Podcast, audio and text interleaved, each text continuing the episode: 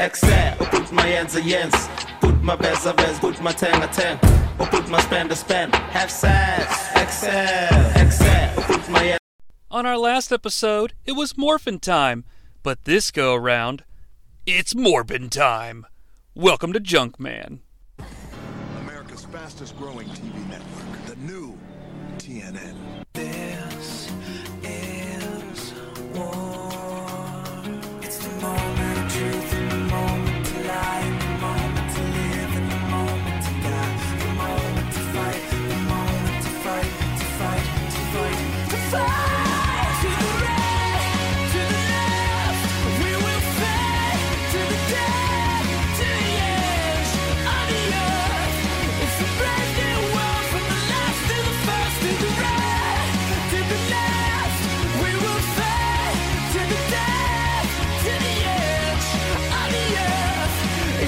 Oh yeah, I'm a sexy vampire, and I'm gonna sing a song. Oh, 'cause there's only 30 seconds to get to Mars. How come 30 Seconds to Mars never sampled Total Recall in any of their songs? Like, what if they had a rockin' jaunty tune that started with a little Get your ass to Mars. Down down, down, shredding guitars. Down and down, down, shredding guitars. Down, down. I've got eyeshadow on and it's cool. Hey, and there's nothing wrong with that, but welcome to Junk Man. My name is Jonnie Sea. It's the show here on the new TNN where we uh, watch some bad movies. Well, technically, they may or may not be bad movies. They may be junk. They might not be junk, but that is for an audience of one who is I to decide. But thanks for tuning into this episode where we are going to covering uh, basically the living embodiment of meme generator. I don't know how and I don't know why because I never saw this movie until well just now. But uh, fuck me sideways, man. Morbius is the movie of a thousand memes. People just love to fucking pretend to like this movie, and uh, it's time to figure out why. Morbius, of course, coming to us from 2022. I think it was supposed to come out in 2020, then 2021. I'm surprised they didn't just delay it until 2028 or some shit like that. Um, how many times did you go to a movie theater and see a trailer for Morbius? I mean, it felt like every flick that you saw. I don't care if it was fucking Little Women or goddamn One Night Only Jesus Christmas movie. Uh, Fandango event, you saw a trailer for Morbius. Hell, I bet if you wouldn't see Avatar tomorrow, you'll probably see a trailer for Morbius. Sony desperately tried to get this movie in front of everybody, and I wonder why. Hmm. Well, if you're coming to Morbius for the first time, there's a couple things you should probably know. As we normally do here on Junkman, let's give you a little bit of the background. This is the third film in what's known as the Sony Spider Man universe. I mean, really, that's what you want to stick with? The SSU? Uh, it sounds like a country that failed. But the point of this thing is, is that let's take a look at the three films in the SSU. Venom. Venom, Let There Be Carnage. Morbius. I see nary a Spider-Man anywhere. This film is directed by Daniel Espinosa, who brought us the film Life, starring Ryan Reynolds and Jake Gyllenhaal. I've never seen it. I don't know a goddamn thing about it. If you've seen it, that is your problem. Got some big stars in this one, though, let me tell you. Uh, the picture stars Jared Leto, everybody's least favorite Joker, as Michael Morbius, a cinematic uh, character that nobody wanted to see, really. I mean, this is like adapting. Like, if you were telling me, hey, we're going to adapt some comic book characters to the big screen, I'd say, sweet, who we got? Uh, we're making a Jimmy Olsen movie. I'd be like, all right, sweet, I'm there. I'd rather see a Jimmy Olsen movie than a Morbius movie. Morbius is like a G grade character. He's like Spider Man's second or fourth best vampire friend. I mean, he's not even the coolest vampire in Marvel. That's Dracula, who, yes, is a public domain character and also a character in Marvel films. I even think they had him in one of those Blade movies. Uh, the Tomb of Dracula, I think issue 8 is where Blade even made his debut. So don't talk to me about vampires in the MCU. We got plenty. We don't need a Michael Morbius.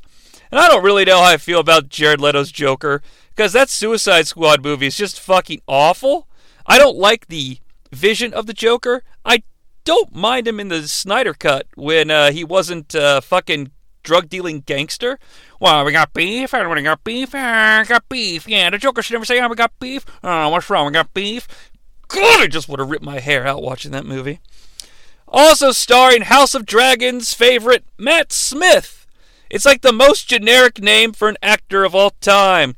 He's here played Milo. You know, Morbius's arch nemesis, Milo. Was Otis not available? This is me, Dudley Moore. I'm coming back. I was supposed to play Mr. Mxyzptlk in Superman 3, but now I've been resurrected from the dead as Dudley Moore to play Otis, uh, Milo's sidekick here in the Morbius films. Uh, you, this gag will be sticking around, so get used to it.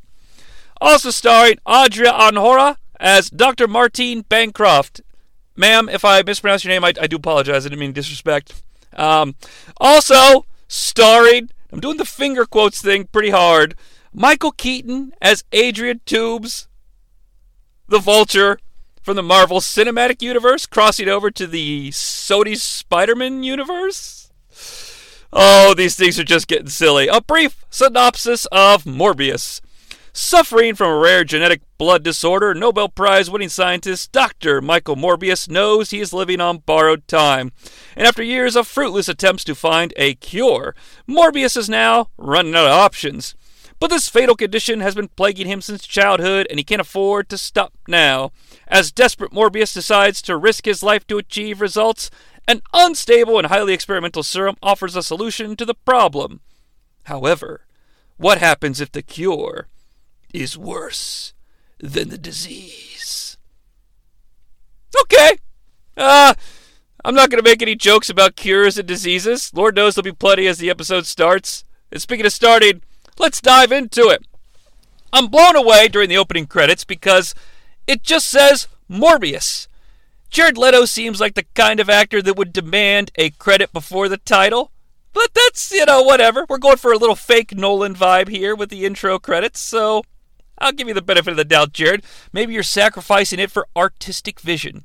Or maybe you don't want to see your name up on the bright lights when this film is revealed to the adoring public. We start in a jungle in Costa Rica. And you know, as this helicopter flies into the jungle, I just wish I was watching, or better yet, playing the Nintendo video game classic Contra. How have they not made a Contra movie? I mean, it's too late now, but you could have got Schwarzenegger and Stallone, and you know, they could have been like, I'm the blue guy. Well, I'm the red guy, and let's take down these aliens. I've already fought some aliens in the jungle. Come on, let's do it. I've got experience. Come on. Come on. Come on.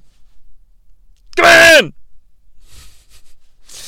Um, as this helicopter flies into the jungle, I, I come to a harsh realization. Sony Pictures special effects is the new version of or modern equivalent to New Line Cinema special effects, okay? You pull any random special effects film from the 90s that was made by New Line Cinema. Watch it and try not to puke and and just be amazed at the worst special effects of all time, okay? New Line Cinema CGI is bottom of the barrel. Congratulations Sony, you are our new winner. Um this movie really wants to be Batman. We got lots of bat noises and bats everywhere. Now I know Morbius is a vampire, shades of Dracula, okay? But you show me a cave full of bats in a superhero movie, I just got nothing for you except I want Batman. The helicopter lands and we're met we meet our hero, Jimmy from South Park. That's the only Jimmy from South Park joke I'm going to make. But honestly, Jared Leto is way too sexy to be this guy. Okay? Like he's supposed to be a doctor who like lives in the lab all the time and is also like dying of a rare blood disease and so he's he's always indoors he's not really sociable okay but I, know that Jared Leto's got the, the, the long stringy hair, but this guy is still too sexy to be Dr. Michael Morbius. Okay?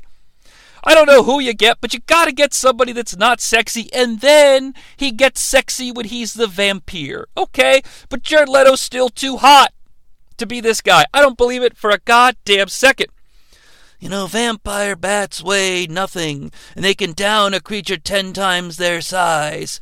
I hope everybody's paid attention because, much like my good buddy Spider Man, I'm going to get this power too. You know, proportionate strength to a spider, I'm going to get proportionate vampire bat strength. So just keep paying attention. Uh, but basically, Morbius is here in the jungle to create a bat thirst trap. Now, you would think Jared Leto would be a thirst trap just all by himself, but he cuts open his hand to get some blood flowing, and he puts it in front of a cave, and all these vampire bats swirl around him and basically create a bat tornado. Now, there's only one bat tornado in film history that I'm okay with, and that is, of course, the bat tornado in Batman v Superman Dawn of Justice, because at the end of the bat tornado, Bruce Wayne's like, oh, don't worry, guys, it was a dream. This didn't actually happen. So, all you people in the theater that are freaking out that this is way too ridiculous for Batman, don't worry, it's a dream. This ain't no dream, okay? But the camera does iris out. Like this movie, this director has the balls to have a bat tornado and then just the film just whoop like it's a bad PowerPoint from 1996. We just iris out into a little circle and then we iris back up and it's Greece 25 years earlier. Oh, bullshit. It's not Greece, okay? I don't see a John Travolta or Olivia Newton John anywhere. But we meet little Mikey Morbius. He's in some sort of a hospital in Greece, and uh, a little boy gets out of a car and he looks like Oliver. Like, please, sir, may I have some more blood? And this, we figure out, is Lucian, or as Michael Morbius calls him, Milo. Why does he call him Milo? Well, this is a gag straight out of dinosaurs. You might remember, we're gonna need another Timmy. Well, it turns out that Lucian sits in a bed next to Morbius, okay? And there's a little name tag that says Milo. And Morbius is like, You're not Lucian, you're Milo. And the kid that before you was Milo, and the kid before you was Milo, and the kid before you was Milo. And guess what? Milo always dies. And that's kind of harsh, man. Fucking dick ass move by a young doctor. Well, I guess a young Michael Morbius, not yet a doctor. But they're in this clinic because they have a rare blood disease. There's no cure for it at all. They've got to have a blood transfusion three times a day. It's kind of sad. Kind of sad. But then the movie completely pulls me out of reality because Morbius and Milo look out the window and there's a group of kids bullying the hospital kids? Are these blood bullies? That's something you got to worry about these days? I mean, you get a shitty haircut? Okay you're going to get bullied, all right? You say something stupid, okay, you're going to get bullied. But I've never heard of a blood bully. Your blood's no good. Ho, ho, ho. Uh, you're type O negative, for I'm O positive. You suck, blood nerd. I guess they're British too. Uh, but Milo's blood transfusion machine fails. Morbius sw- flips the switch on his watch and becomes MacGyver, another M based superhero, and fixes the blood transfusion machine with a ballpoint pen. We smash cut to a doctor's office, like the headmaster of this blood blood hospital, and we're introduced to oh, what's his name? What's his name? I got it written down here. Oh, it's Doctor Nichols. This guy is played by Jared Harris, who played Moriarty in the uh, Guy Ritchie Sherlock Holmes films that I've never seen. He also played Ulysses S. Grant in Lincoln, and he's also in some of those shitty Resident Evil movies. So quite a career for character actor Mr. Jared Harris. Uh, but Dr. Harris or Dr. Harris, I was called Dr. Nichols is, you know, he's got a little he's got an accent, if you will. And he's like, Michael, and, and I just want to stop right here. I can't have a British doctor say, Michael, without it being Dr. Loomis and Michael Myers. So this doctor may become Dr. Loomis at random times throughout this show, so deal with that. But he's like, Michael, you you fixed this machine with a ballpoint pen, you did? Well, Michael, I've got some information for you. There's a school for gifted children in New York. No, no, not that one. It's not. It's okay. Audience, calm down. Put down your mobile telephones. Don't text your friends, okay? I want to make something very clear. Yes, there is a gifted school for children in New York for Michael Morbius, but it's not the other school for gifted children in New York. Just get that right out of your heads right now. We might be a Marvel film, but we're not a real Marvel film. So just, it's okay. May- maybe you can pretend that it's Professor Xavier's School for Gifted Youngsters, Michael Morbius. Oh no, I said it out loud. We're certainly going to get sued. But I think they'll cover your tuition because you're really smart, Michael. What do you say? You want to go to not Professor Xavier's Gifted School for Youngsters in New York? Hmm? But you know what? I'll be honest with you. I don't think making me think of X Men is even close to this movie's biggest problem. I didn't look this up or anything like that, but this this movie's got to be hacked to pieces, okay? And here's here's some of my evidence for that. As soon as Morb decides to go to Xavier School for Gifted Youngsters, he writes Milo a Dear John letter. But I guess it would be a Dear Milo letter. And he's like, Oh, my greatest friend, I promise I will not forget about you. I will go to New York and I will find us a cure in my academia quest. You know what I mean? And it's like, Dude, you just met him and fixed his blood machine, and now you're going to school. I'm sure a little bit of time has passed, but I don't. I, I you know, when Milo showed up, Morb was pretty flippant about his existence. Now he's like his little kid brother. It just, I, I don't know. It could just be a bad script. Maybe this is actually what they intended. I don't know if they cut anything out. But Morbius takes off. Uh, Milo's reading this letter, and he's like, "Oh no, Morb."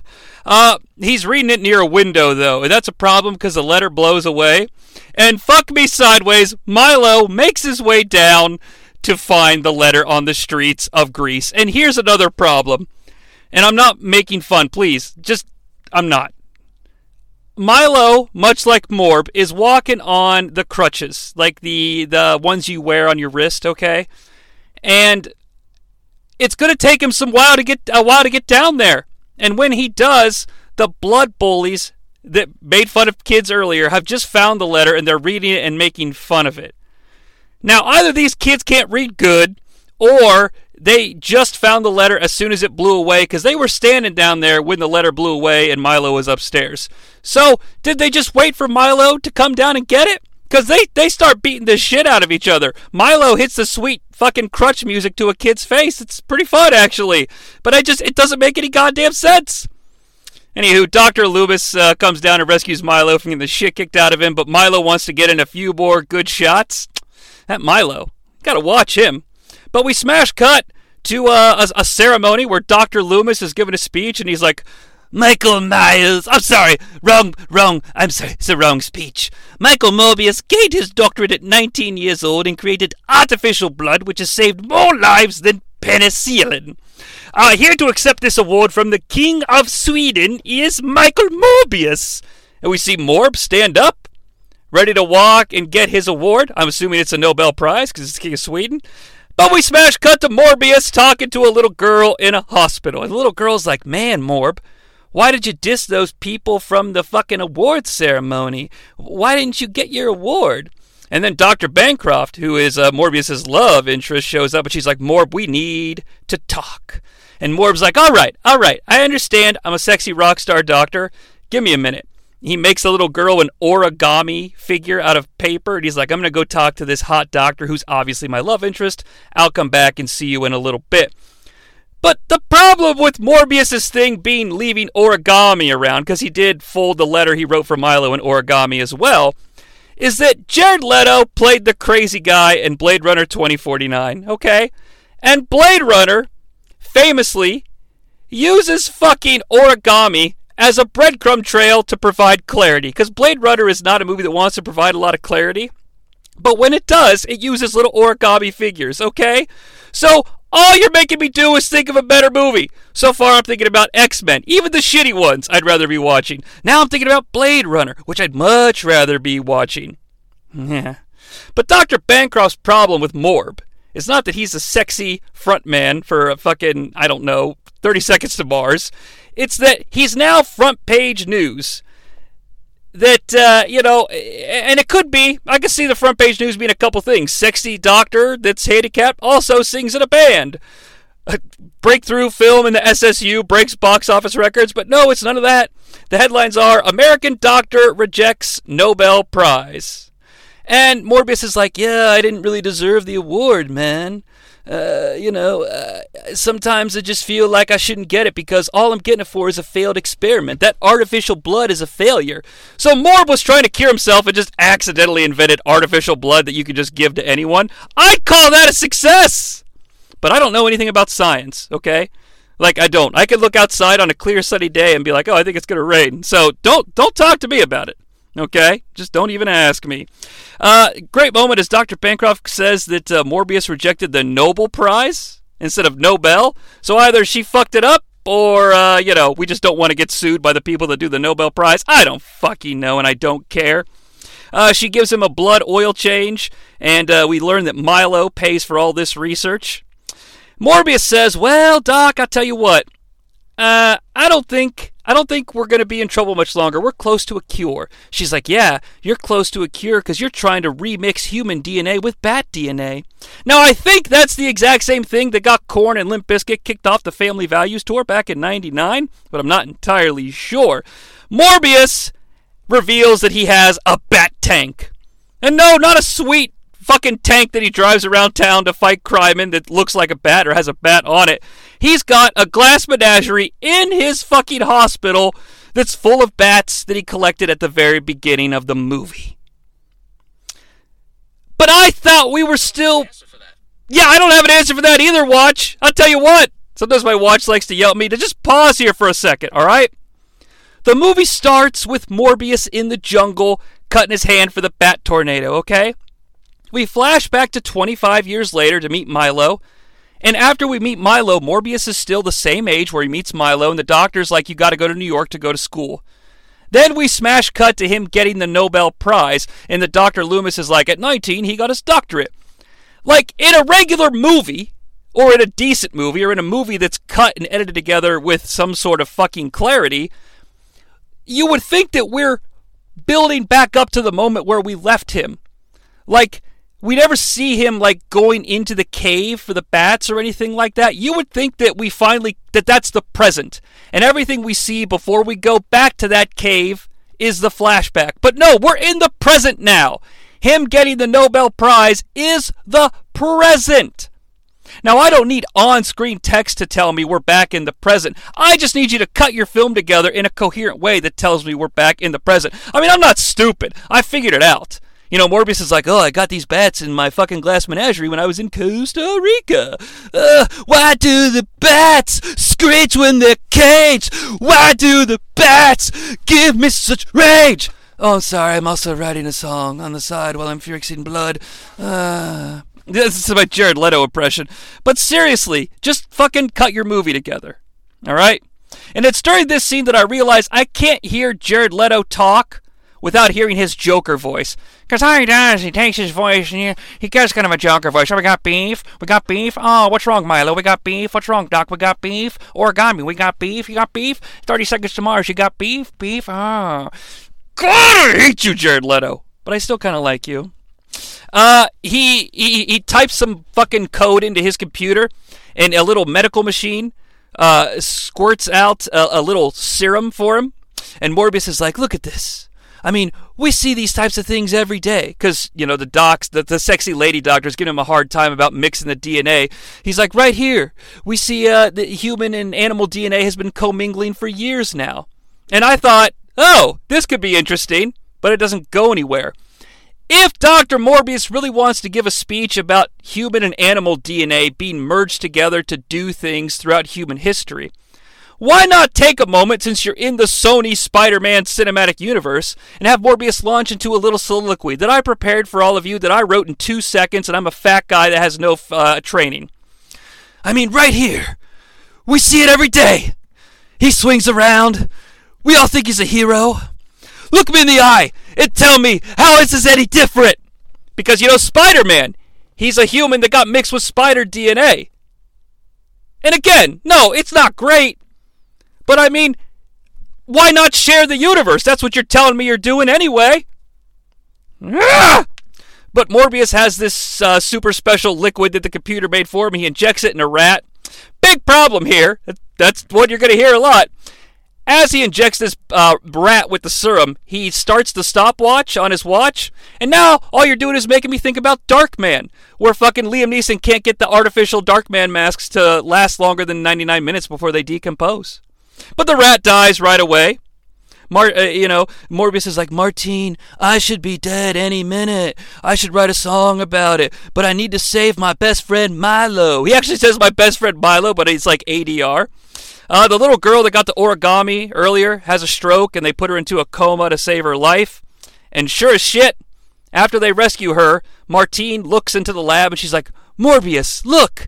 And Morbius is like, I turn around, look what I see, the rat is alive! What does it mean?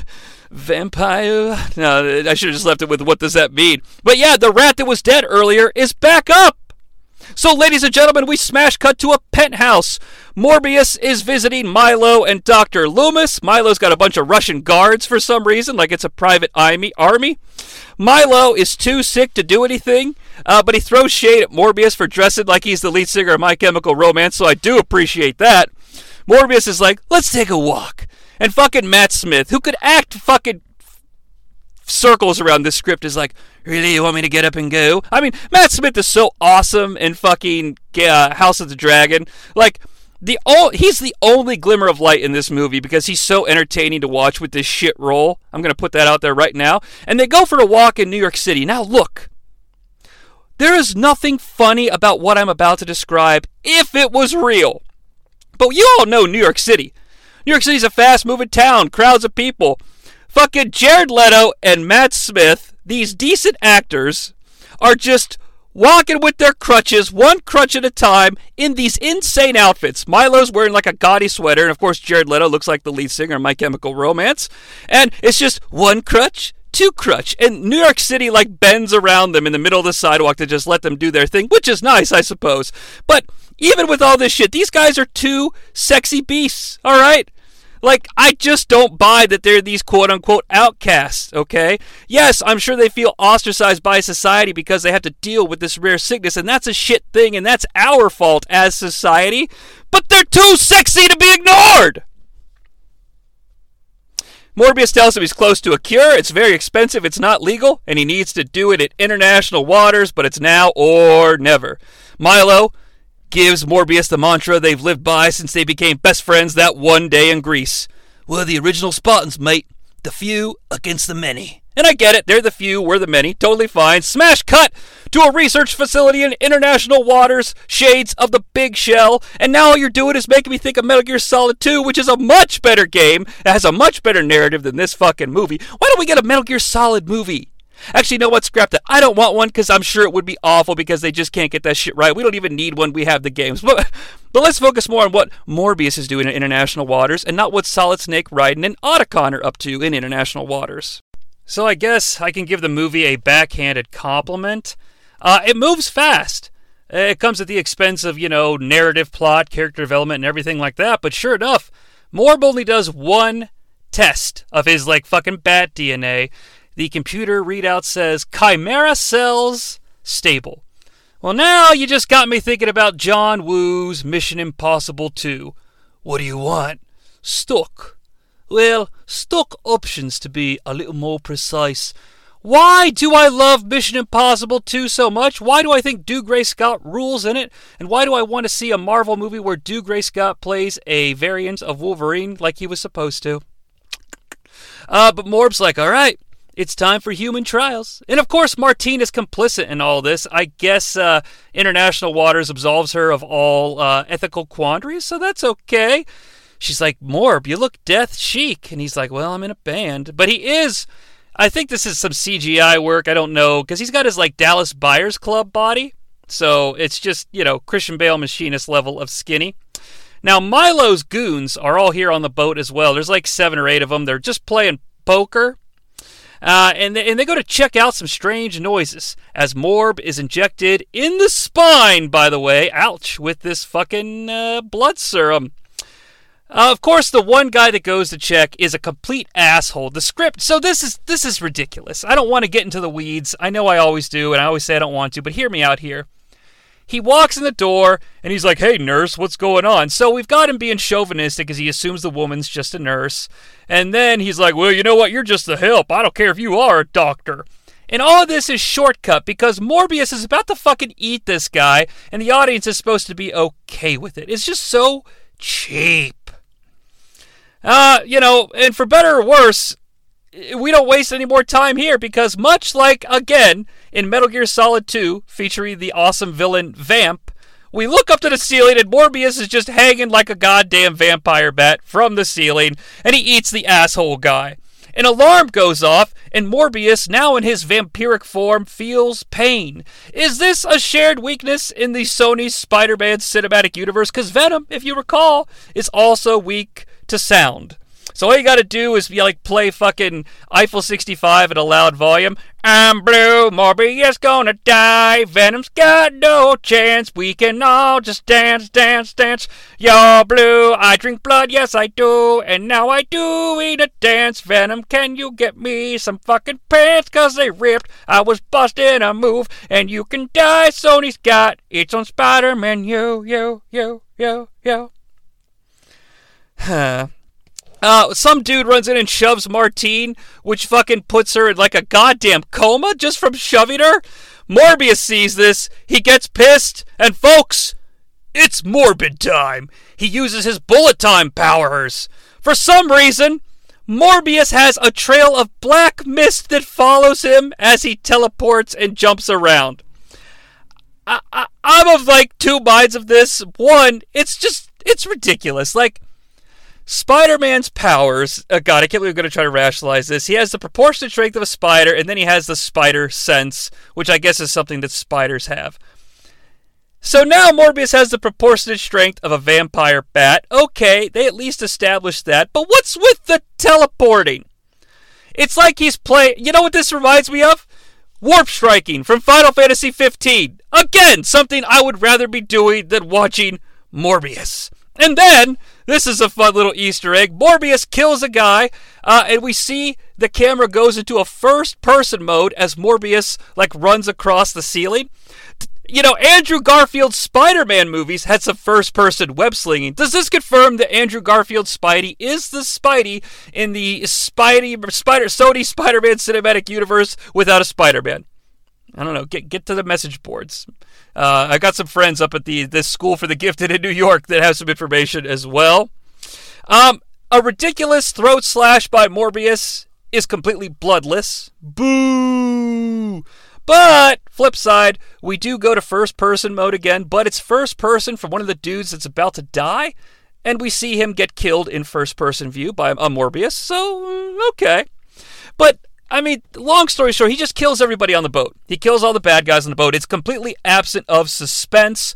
We've seen lesser movies do this better. He reverts back to his human form. And when he does, he has what can only be described as a Michael Jackson shirt moment. Like Michael Jackson used to throw his shirt open and get on his knees and be like, oh! Well, Morbius does all that without the oh! He's at full Jared Leto sexiness power now. He's like, Did you see my abs? Where did they come from? I think that I might be a bat. And now he's got Daredevil hearing as well because he can hear Martine's heart beating. He calls 911 like, "Hey, we need help at the boat." He watches uh, he, he watches himself kill everybody on closed circuit TV. Uh, pukes, then deletes the footage. Smart. The next day, Tyrese Gibson, folks, arrives as Agent Stroud from the FBI. I hear, pray tell, he's got a robot arm. And that was going to be a thing, but uh, no mention of a robot arm, pray tell. He's got a nerdy partner who's like, wow, we haven't seen anything this good since that thing in San Francisco. Just say since the alien. It's, I mean, I'm not trying to. Like, I don't want to actively make this thing better, but just say since that alien thing, at least. Because this is the, oh my God, they said San Francisco moment. Elbow your friends and send out a tweet. Sony's Spider Man universe confirmed. Uh, there's no blood in the bodies, so a vampire must have gotten him, or some sort of a Batman. God, I wish they had the balls to make that joke. I really, really do. Uh, but Tyrese finds some origami. Milo is in his apartment watching the news, and he's like, "Oh dear." Doctor Loomis walks in, and he's like, "Michael, I mean Milo, are you okay?" I don't want to talk about Milo and Doctor Loomis, though, folks. I want to talk about a painting that is on Milo's apartment wall.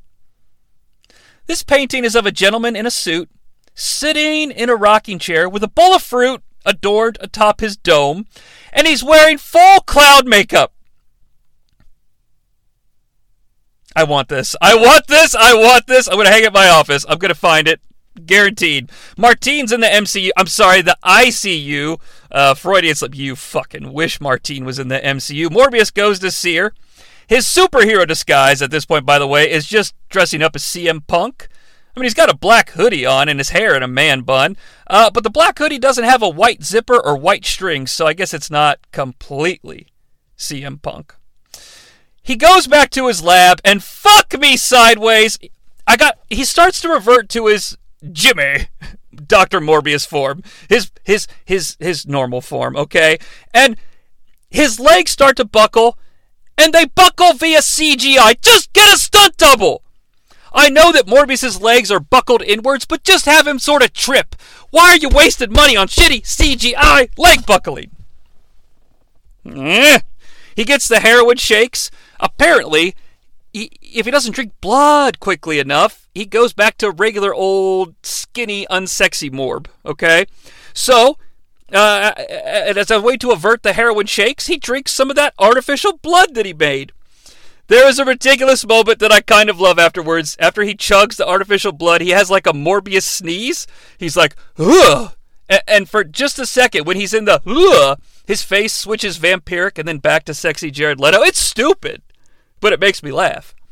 He pulls a page out of uh, George Bush's book from uh, when he was on The Simpsons, and he's like, "Well, I better get my memoirs down, bar."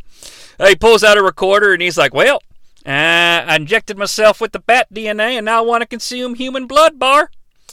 We get some fake Hans Zimmer music as he tests his power in his laboratory. I mean, this is every superhero testing their powers shit. He's got super agility, strength, and speed that can only be described as superhuman. Was that a technical term, Doctor? Again, it's just, it's really bad fake Hans Zimmer music. And then, I swear to you, he goes into his bat menagerie, and on the voiceover, he's like, I feel kinship with these creatures, Bar. No, I feel a kinship with these creatures. He's like their alpha, like their alpha, like pack leader. I've also developed a form of echolocation, or bat radar for the uninitiated. And now I'm just thinking of The Dark Knight Rises, but we are initiated, Morbius, members of the Sony Spider Man universe. Hey, I'm Tom Hardy. I play Venom as well as Bane. And hey, in the comic books, Bane was super strong because he used a drug called Venom. I like the brand synergy. Morbius, I'll be seeing you in, uh, what's the, Madame Web? Do you think we'll be in Madame Web, Morbius?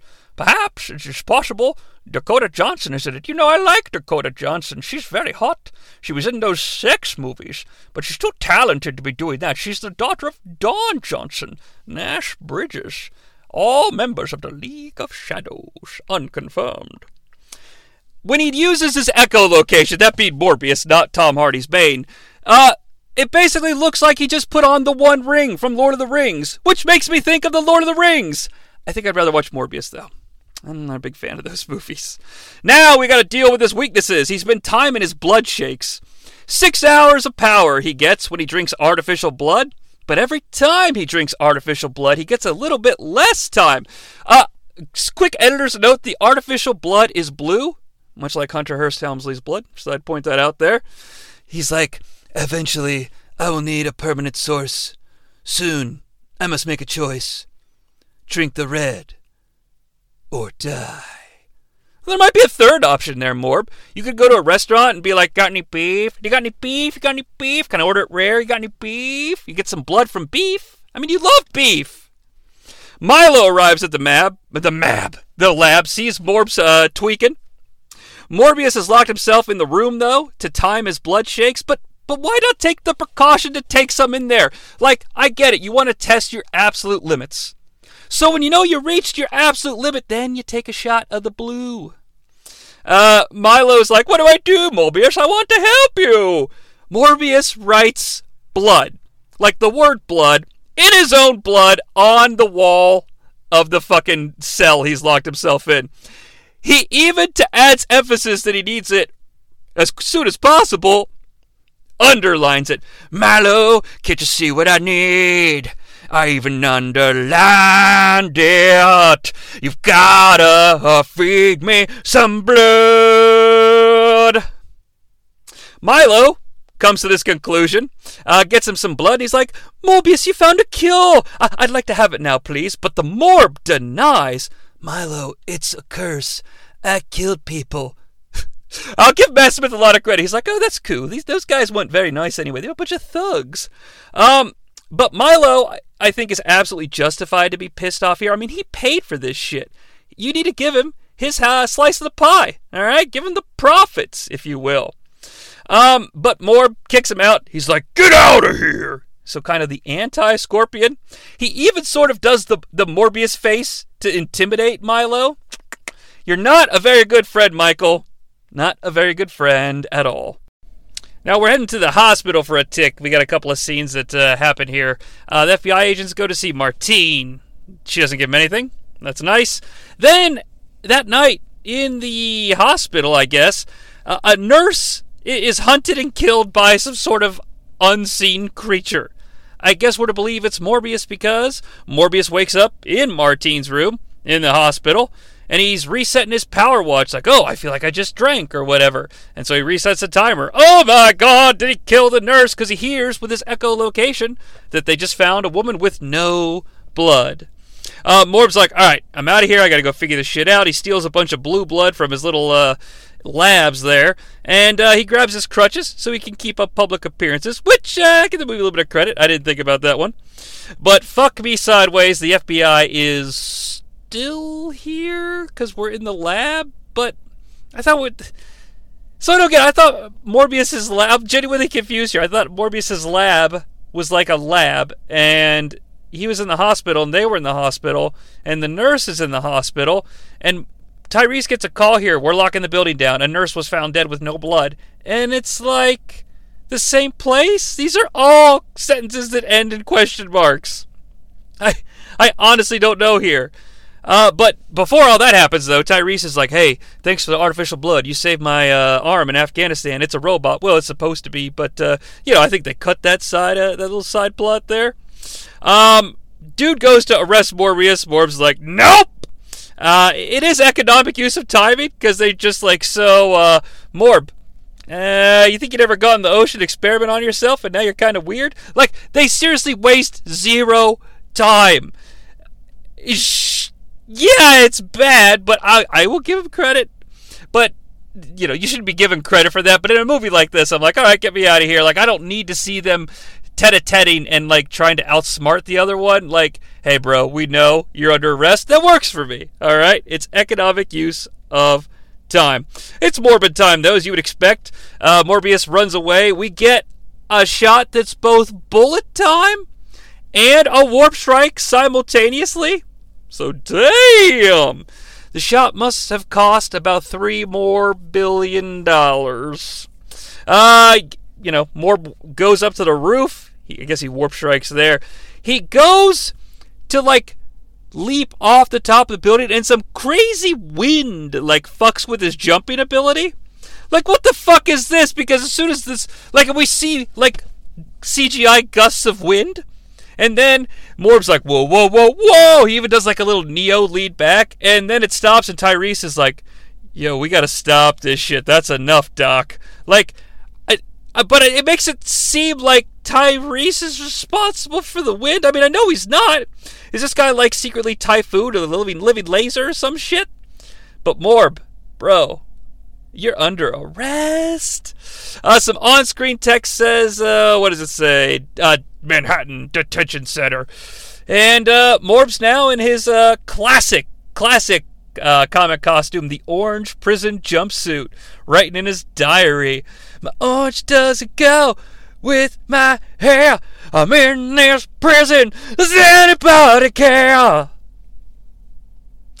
Um, he's writing, he's updated his notes. He's like, Well, I now know that the blue blood is even less effective, and I shall lose my ability to rely on blue blood in just about a day or three days or some shit like that. But we don't see the character ever stop to do math or like figure anything out, so I guess he had to do it in the back of the cop car.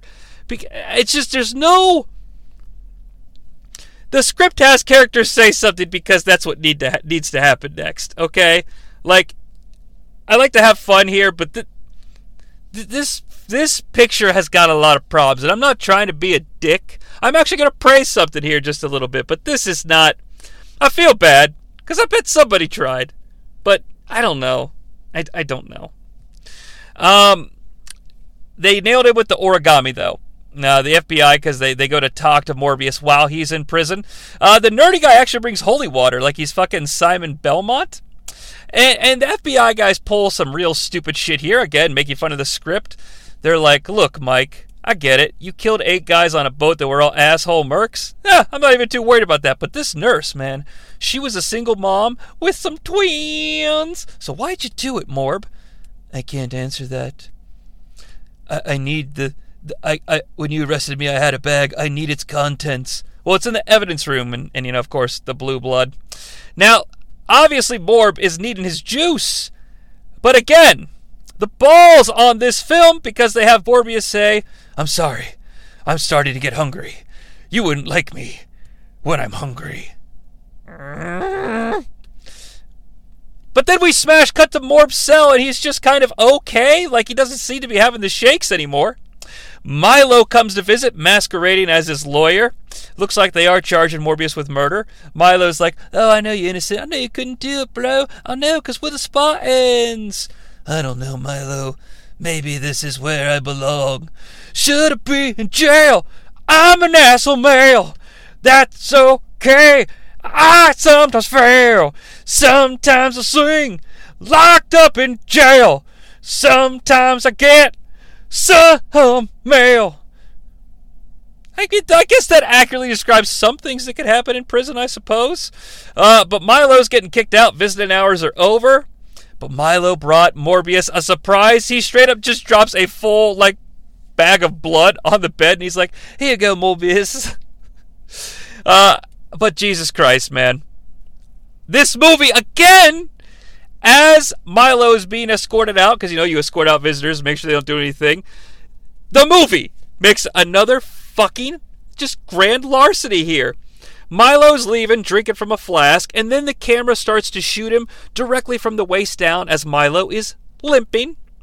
And the limp starts to sort of correct itself a little bit with each step, and they're just steely the end of the usual suspects. He's also got a little bit of a vampire face going on too, so you're starting to think, uh oh, something is the fuck up with Milo. And I'll give the movie a little bit of a pat on the back here. We obviously are just figuring figuring it out. Should we have to watch the Morbius character struggle for like 30 minutes to figure out and solve that it was Milo all along? Not in this movie, not necessary. And I credit the film for understanding that. Obviously, as this thing was getting edited down to pieces, they realized to just hit the beats they needed to to get a product into the cinemas to sell a ticket and not get, uh, you know, yelled at for having too short of a film. Because I think if you're not like 74 minutes, you're not actually a movie or some shit like that. That might not be the right time. Um, but yeah, it's just, it's Uh, economic because Milo left the cane in Morbius's prison cell. Morbius immediately figure this out, figures this out. He must be a doctor or something because he's fucking smart. And then he takes the cane and tosses it in what might be the worst angry thrown object in cinematic history. It's just a bad toss. And he yells, Milo! It's time to drink the blood, though. Fuck it. He's pissed, and he chugs this fucking shit. And remember, this is the red stuff, all right?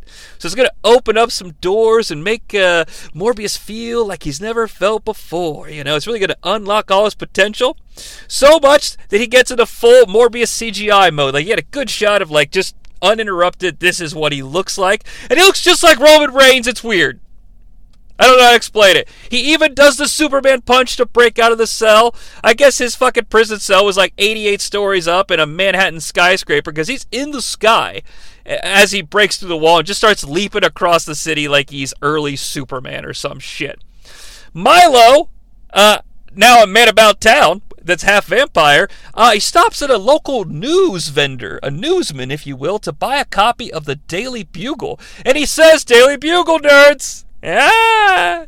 Put your tweets up. Let us know how much you love the SSU. Uh, but then immediately kills the guy for talking shit about Morbius, because Morbius is on the front page. The real Morbius uses echolocation. Uh, Milo, I guess, eats this guy because he just disappears completely. Morb catches Milo. There's a sentence you don't expect to see every day, or say every day. Morb's like, You took the serum even after I said not to. And this is just another fucking weakness of the screenplay here, just the overall concept. Milo and Morbius are just opposites of one another. It's the first movie, and it's Marvel, even though it's Marvel far removed, and you just fight a version of yourself. Uh, see man, comma iron, panther, comma black, widow, comma black. Uh, Hawkeye didn't fight an archer though, so I guess that's uh, can't really make fun of that. But yeah, Hulk. See, okay, just you get it. All right, it's a fucking thing. We all know it's a thing. Uh, Milo's like, yeah, I took the sim. It's not a bad thing though, bloke. I kind of like it. I can't do Matt Smith's voice, man. It's hard. He's like, yeah, you know what? I, I, here's the thing, Morbius. I, I, I will admit I killed the nurse, but you know what it's like your first time, and I, it's true. The happenstance of their location dictated who their first victim was. Not a choice. Morbius happened to be surrounded by eight dicks, and Milo was just in the hospital with that nurse. Now, hey, look, I'm not advocating, but in the world of this fiction, this is kind of Morbius's fault. If Morbius just would have helped Milo take the serum, they could have planned to do this somewhere safe, safe, safe. Words. Uh, they have a tete-a-tete with one another about the moral implications of being vampiric, and then boom! Milo, I guess, has had enough. He does like a sonic boom scream thing. Then they vampire fight into the subway, all across town into the subway. It's uh, some really bad CGI, and you know, just uninspired directing. It's a bunch of sl- like quick, quick, quick warp strike, slow mo, throw up, punch, speed it back up. And I know that Snyder notoriously does slow mo in his three films that I actually like in the DC universe, but uh, they're beautiful to look at usually. This, this not so much. Okay, I do, I do have another nice thing to say. Okay, I've got a few things here. After their slow motion sped up fight, they crash uh, like on the subway platform. Milo shoots right up and he's like, "Woo! We're evolved." Morbius comes to his senses and he's like, "All right, all right. You know what? Fine. We don't have to vampire fight. I'll fix this. We'll just keep drinking the blue blood, and I'll fix this, and we'll be fine." Milo's like, "I'm fine now, mate." Some cops attack. Milo starts killing cops just for the fun of it, and then at the very end of this cop killing scenario, he's surrounded by like four cops and he does a four person kill combo in slow motion, which is like whatever, who cares? But as he lands on his feet after this fucking ultra combo, he does a little Perrier flourish dance maneuver, followed by like the fucking stepping from all the single ladies, all the single ladies, put your hands up, like the step dancing, and I just fucking love it. Like I, I think I think Milo is starting to become a favorite uh, because uh, Matt Smith seems to be somehow mocking the film with his performance, but also perfectly being something entertaining to look at. I, I don't know. I think there's something to this. I mean, hey, you want to show up and correct, collect a check? That's fine. I'm not saying Matt Smith's like fucking Al Pacino or some shit. I, I don't know. I don't fucking know. Uh, but like, I think he's making choices here, and I'm really enjoying what it is that he's doing. Okay, so so that's a positive thing. All right, I want to make that very clear. Uh, you know, it's a typical. I'm not going to fight you, Michael. We're, we're not so different, you and I, basically. But when he says, "I don't want to fight you, Michael," I'm disappointed because if someone ever says that to you, the only acceptable comeback is, "Yeah, I wouldn't want to fight me neither." you know, the the Flash Thompson from. I mean, but it's perfect. So it's like I don't want to fight you, man. Be like I wouldn't want to fight me neither. And then you know you you, you fight. You just got to do it. Milo, even though he proclaims he doesn't want to fight, runs towards Morbius in slow motion with full vampire face. And then the slow motion seems to get a little bit slower. I think the good shit is starting to kick in for old Dr. Michael Morbius, okay? He did chug that red blood, if you'll recall, and he starts to sort of feel the wind in his hair. And, and then we start to see some, like, green CGI wind that I don't think mere humans can sense or see. And then I'm starting to think, well, this must have been the little, like, wind power he was harnessing into when he jumped off the building earlier. Yeah. Milo continues to run at Morbius. Even slower now. Morbius senses what he must do, leaps in front of a subway train, and flies through the underworld of New York City. It's played like a big hero moment, but you're missing a couple things. One, an iconic score. No, that's not going to happen. And Morbius is still, through this entire sequence, in his prison jumpsuit. And now his warp striking trail is orange instead of black. I know orange is the new black, but you gotta explain these powers, man, okay? Like I don't understand what's happening happening. I mean I get what's happening. I'm not fucking stupid, but like I don't I don't understand what I'm actually looking at. And and it doesn't feel as epic as this movie believes it in. It believes it is, if you catch my drift. Like there's a pinch of flair and possibility from this director here, but uh nothing has earned this moment. But I, I clearly recognize in a better film, this is a fun moment and a fun thing to experience. Just just not in this movie. But so that's sort of positive, right? Yeah. At this point, we learn that Martine is under FBI surveillance, but she's able to ghost them on the streets of New York. Folks, she does this by walking into a bodega and telling the guy behind the counter to not tell anyone that she was here, okay? The the nerdy FBI guy with the holy water goes to talk to the bodega owner and he says, and I quote, Hey, do you see a woman in a jeans in jeans coming here? A woman in jeans? Could you be more descriptive? You're the FBI. Now I know that leggings have made uh, a woman in jeans a little bit more uh, rare to find out in the wild, but still, any other identified marks or things that we could use to perhaps find the individual that we've lost? Oh boy. Martine hops onto a bus like, haha! Good thing I wore these jeans. She's reading the Daily Bugle, and somehow, someway, Morbius is in the seat behind her. How did this happen? I don't know, and I don't care. It was Milo. I have to stop him, but I need your help. Well, you know what helps? Breakfast. So smash cut to a diner. Morbius is like, you know, Martine, I'm feeling great. But uh, I've only got four hours and 22 minutes when I'm on the blue. But once that stops, I'll be more like Milo.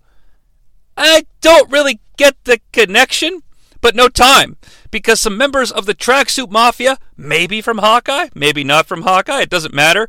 They're at the same diner and they're paying for the food with counterfeit $100 bills. And you know, Morbius has the echolocation hearing, so he hears all this. He says, Martine, I gotta go, but I need you to get me some things from the lab. Now, he doesn't tell her what he needs, but he does just bail. And he follows the tracksuit mafia back to their base. Strange moment here, folks. So strange, even for this movie, that I have to pause and talk about it for a second. Because now we are completely just inside a video game. Morbius tracks these guys to their base, and as he's doing this, he walks by some EMTs, okay, some emergency healthcare workers that are going into a building. As they go into the building, they conveniently leave multiple random EMT bags. So, bags full of shit that EMTs carry. And Morbius, much like a character you would control in a video game, walks up to these random EMT bags, or these chests, if you will, full of items, unzips them, and just picks up some extra vials of blood to add to his inventory. I mean, I like video games. I should like this, but it's just it feels so weird to see this happen. It's like you're playing Morbius the video game, and it, the mission is, you know, you get the little guy in your ear, Morbius. I tracked the tracksuit mafia to this location. The location pops up on your mini map, and Morbius is like. I'm on my way. And you fly around for a little bit. You go to buy some clothes in the item shop so you can get rid of the orange jumpsuit and put on the official Morbius tracks or tracksuit uh, trench coat. And then on your way, you you know you got to stop and oh, I'm low on blood. I've got to pick up some inventory. You know, and he gets some of this, uh, but maybe it's not enough blood. And you go to the the blood shop. And the guy's like, "Check out my wares. I'm selling everything." And then you go get some blood. Then you come back later, and he's like, "Check out some wares. I've got blood everywhere." Because you know, the, they just say the same thing every time you walk into the shop. Welcome. Can I pique your interest? You come back six hours later. Welcome. Can I pique your interest? Morbius finally arrives at the Tracksuit Mafia laboratory, I guess, and he engages them in some witty banter. One of the guys is watching a movie. Morbius says, Oh, I love that movie. Is this the part where the mysterious guy in the hoodie comes in and kicks everybody's asses? I love that part. Hey, man, who the hell are you? It doesn't matter, but I am going to need your laboratory. You can keep all the money, all your little toys. Just leave the sciencey stuff and that bag of spicy Cheetos. This is either bad movie dialogue or studio notes. I don't understand why Morbius went into the lab. So maybe just have him say, just leave me your sciencey stuff. And also, P.S. We just signed a contract with the Cheetos Corporation. So can you add some Cheetos into the film? The bad guy pulls out a knife. Morbius catches his hand and he's like, you know, bad guy, there are 27 bones in the human hand, and Morbius starts to break these bones one at a time, but he's polite and teaches the goon the name of each bone that he breaks, including what Morbius calls the pretty stinky little pinky. That's also the name of my next album, by the way. It's available on iTunes. Just search Morbius Stinky Pinky. It features my new hit single, The Shocker. Who the hell are you, man? Me? Morbius looks dead into the eyes of his latest victim and says, I am Venom. Sony Spider Man Universe. All the bad guys leave, and a smash cut to what is this movie's absolute gift to the world. Milo, the lovable vampire, is now in his apartment, shirtless and working out. He stops working out and busts some serious dance moves as he gets dressed. Now, this is the absolutely iconic Milo dance scene. Just watch it. Just go to YouTube and search Milo dance, and you'll see it. It's short. After you watch it, you're like, this is it? This is what caused all the fucking nonsense? But put into the proper context, everything that surrounds this scene, this is just amazing. Now, the reason he's getting danced is so he can go out on the club and find some ladies. He hits on the wrong lady because this guy at the bar is like, hey, yo. And he actually says, hey, yo, bro, this girl's drinks are spoken for. But rather than make a scene, Milo waits for these uh, guys to leave the bar before killing them off camera so we can save on the CGI budget. Martine is in the lab stealing the stuff that Morbius needs. Milo is also here. Okay. It's a typical where is he intimidation scene. She doesn't know. Milo confirms this by using his daredevil powers to listen to her heartbeat. Uh, he does just leave though. See, he's not a complete monster. Uh, we don't actually see this, but I'm assuming he leaves the lab to dance around town looking for Morbius. The next scene is completely pointless as the FBI raids Martine's apartment. The nerdy FBI guy tries to see if Martine's cat is still here. Because, you know, if the cat's gone, that means Martine ain't coming back and we don't need to, you know, keep an eye on the joint. But how does he try to get the cat to come out of hiding? Because we all know cats go into hiding when random people are in your apartment they don't know. But there's a real easy way to get a cat's attention. You shake the cat's litter box, right? I mean, this actor is a real human being. He's not a complete idiot. He didn't stop and be like, okay, guys, look, I know I'm just a day player. I have I contribute nothing to this story, and I'm a nobody.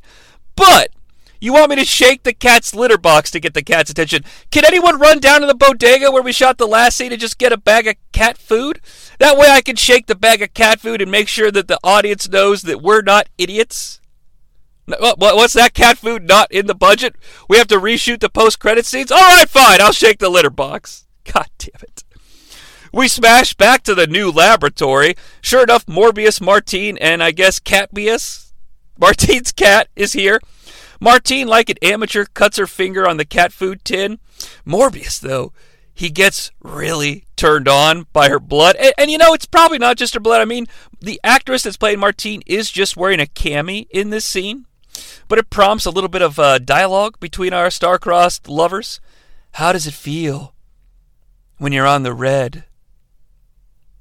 Something primal. It wants to hunt, to kill. They go up to the rooftop and have a sweet You're Not a Monster chat. They kiss for the first time. Milo creepily watches from a distance. How did he know where they. I don't care. I don't care. The next day, the FBI is investigating the guys who got killed outside the club. You know, the guy that said, hey, yo. They pull the CCTV footage and they realize it's Milo, not Morbius. Dr. Loomis, you remember him? You remember Dr. Loomis? He's still in the movie. He sees this shit on the news and he goes to see Milo. Milo's apartment is a wreck, but Milo is completely nude but wearing a sweet blue, like, fucking robe that you would wear when you're about to get a fucking HJ at a massage place.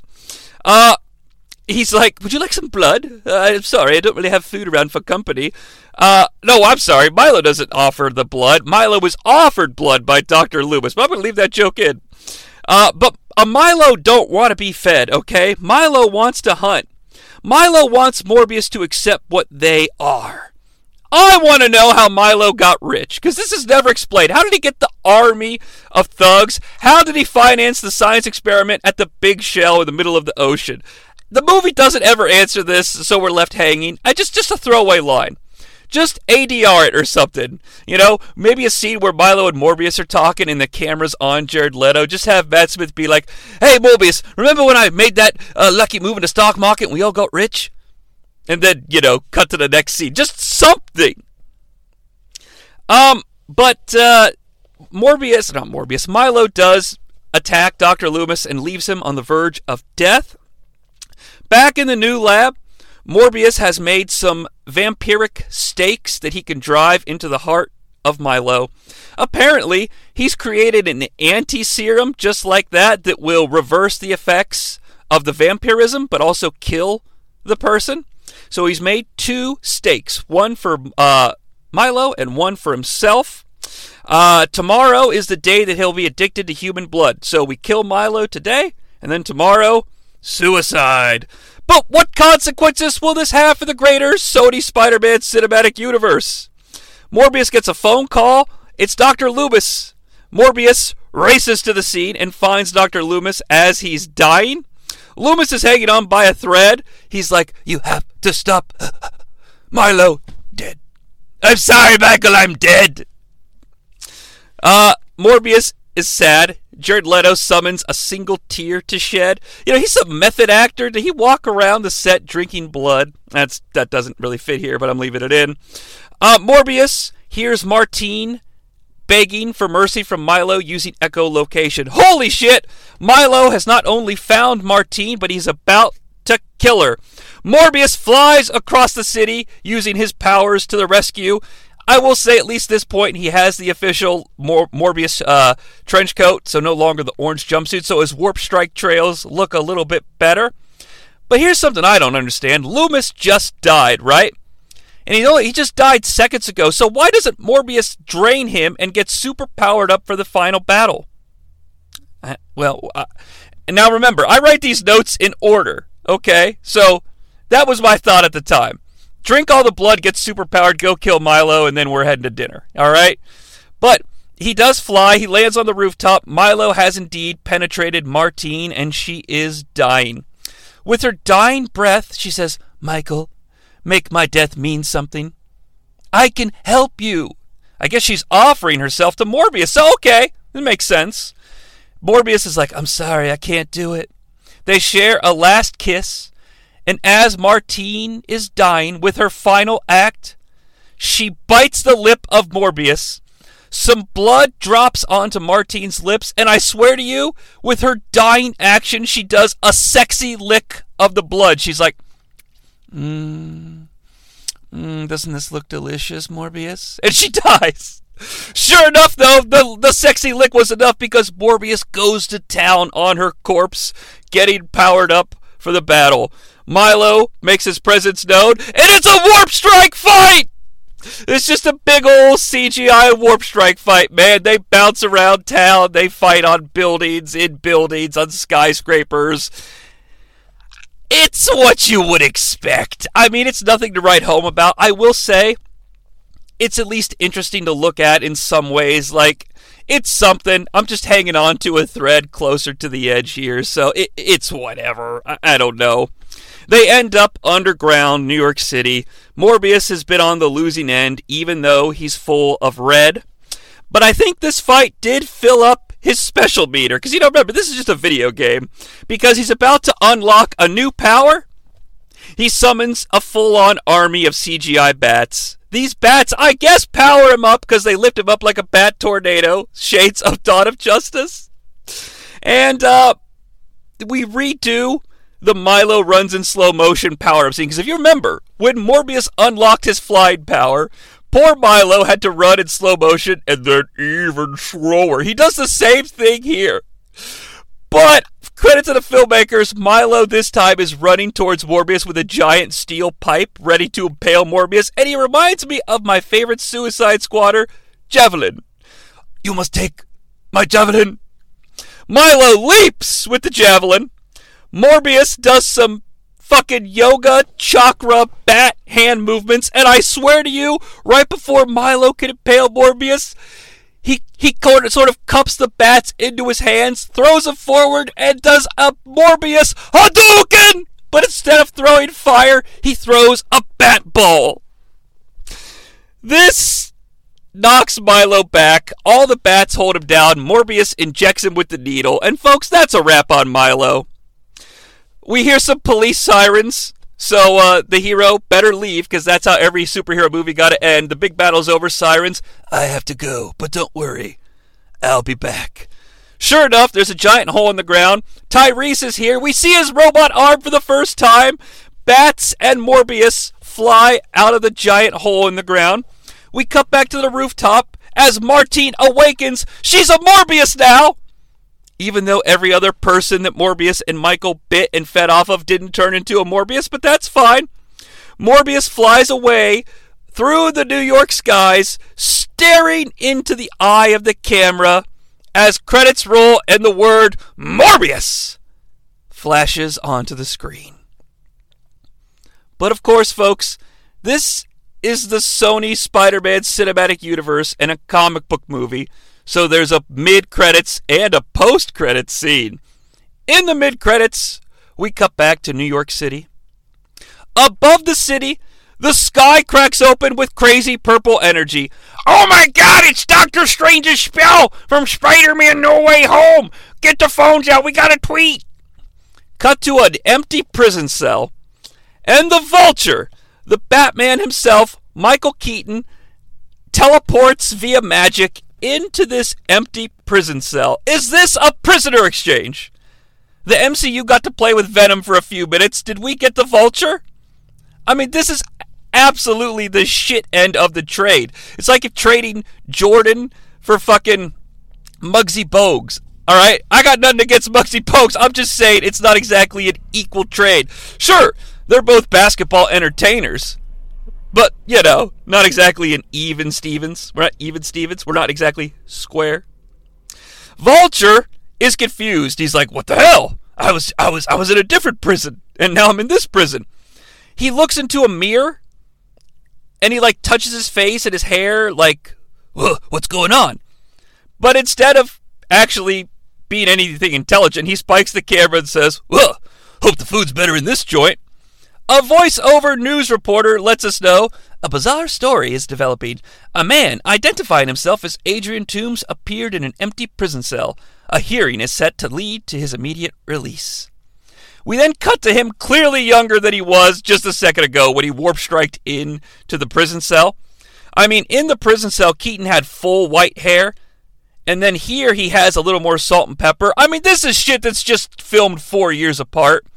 I'm not going to get into the weeds of this shit, but we all saw in the Morbius trailer that we were forced to watch in front of every movie the scene where Vulture is like, "Hey Doc," I don't know what he says, but I mean this this scene of him being loaded in the prison car was filmed, you know, four years ago when we made Morbius. The fucking warp scene was filmed, you know, after Spider-Man: No Way Home, and we decided to shake things up in the Spider-Man cinematic universe. The credits continue. The credits end, and here we go the big finale post credit scene of Morbius. The man himself, Morbius, is driving a car fast out of New York City. The car has a GPS system that's active and it's leading him clearly somewhere. He arrives at somewhere. It's the middle of nowhere. He gets out of the car. Jared Leto looks older than he was when we shot the movie. I mean, he still looks the same. He's still got the trench coat. He's still got the Jared Leto long hair and the Morbius beard. Okay, it's not a conspiracy, but it's just you can tell. Okay, he's got a little extra pandemic weight on his face, and that's fine. You're allowed to have pandemic weight on your face. I'm just saying, it's it's clearly a different time. He stands in a field. The wind starts to pick up. He unleashes his Morbius claws. He's ready to morb into action but a full CGI vulture. No, not a bird, like the vulture from the Marvel Cinematic Universe. Michael Keaton arrives and lands. Where did he get his gear? Did the Chitauri invade the Sony Spider Man universe as well? Because remember, his vulture gear was all made from fucking Chitauri tech. And I know that's a giant nerd statement, and even raising my voice and getting angry makes me a nerd, okay? But it's just, if you're gonna do this stuff, at least have it make sense. And Michael Keaton is nowhere for this. All right, he ca- he used a cell phone to record his dialogue. Shades of a talking cat. If you don't get that reference, just do yourself a favor. Google a talking cat. Okay. Um, the the fully video game vulture says, "Thanks for meeting me, Doc. I've been reading about you." Well, I'm listening. I'm not sure how I got here. Has to do with Spider Man, I think. I'm still figuring this place out, but I think a bunch of guys like us should team up. We could do some good. Morbius spikes the camera. Intriguing. And that's it. God damn it. I don't know what was originally planned. I don't care. I'm not going to fucking nerd rant anymore. But I am the target audience for this shit, and I think it's dumb. However, I'm going to make a point and it's basically the general consensus, general consensus of our wrap up and conclusion. As we always do here, is Morbius junk? Yes, absolutely. Is it worth watching? Because it's so bad, it's good. You know what, guys? Not really. It's really not. But here is the kicker, and something I cannot explain, okay? Since I've now seen Morbius, and I kind of get the whole it's Morbin time. It earned 40 more billion dollars. The Milo dancing. Like, this whole fucking movie has become a parody of itself, and God help me. If Morbius returns to the silver screen, I kind of feel compelled to check it out. To see if they lean into it or if they try to, finger quotes, fix the character. If you lean into it, you might have something. Like if Jared Leto could start. Understand. I think it's dumb, however, I'm gonna make a point, and it's basically the general consensus, general consensus of our wrap up and conclusion, as we always do here is Morbius junk, yes. Thank you, watch! See, even my watch, my watch has gained sentience, and even it thinks that Morbius is completely junk. But back to my point. If you could get Jared Leto on set and have him lean into the Morbin shit and have him say, like, it's Morbin time and just do a big, stupid, dumb adventure that doesn't try to take itself seriously with Venom, because I. Look, the Venom movies are not good. I fucking love Tom Hardy's Venom performance, though. Like, I. It, it's. It, I can't explain it, but you get Tom Hardy's Venom, Michael Keaton's Vulture, you get Jared Leto leading into the It's Morbin time shit, and I'm there. God help me, and God help us all. But I guess we're gonna have to wait until Madame Web or Kraven the Hunter come out to learn more about the lovable cast of characters in the Sony Spider Man Cinematic universe. That is going to wrap things up here on Junkman. Fin- Closing out 2022 with a bang, with maybe the worst movie that came out this year. I don't know. I didn't see that much. But, uh, you know, if you like this stuff, man, do yourself a favor, subscribe to the podcast feed so you get notified when new content drops. We're in full swing. It's not even 2023 yet, and we're already in 2023 mode with our new shows, Ringman and Toadman. They're out there. Check out that Toadman. It's a crazy one. You're either going to love it or you're going to hate it, but you're probably going to love it. I'm Jonnie Sea. A winner is you. And folks, can we all go into 2023 living under the mantra, it's Morbin time?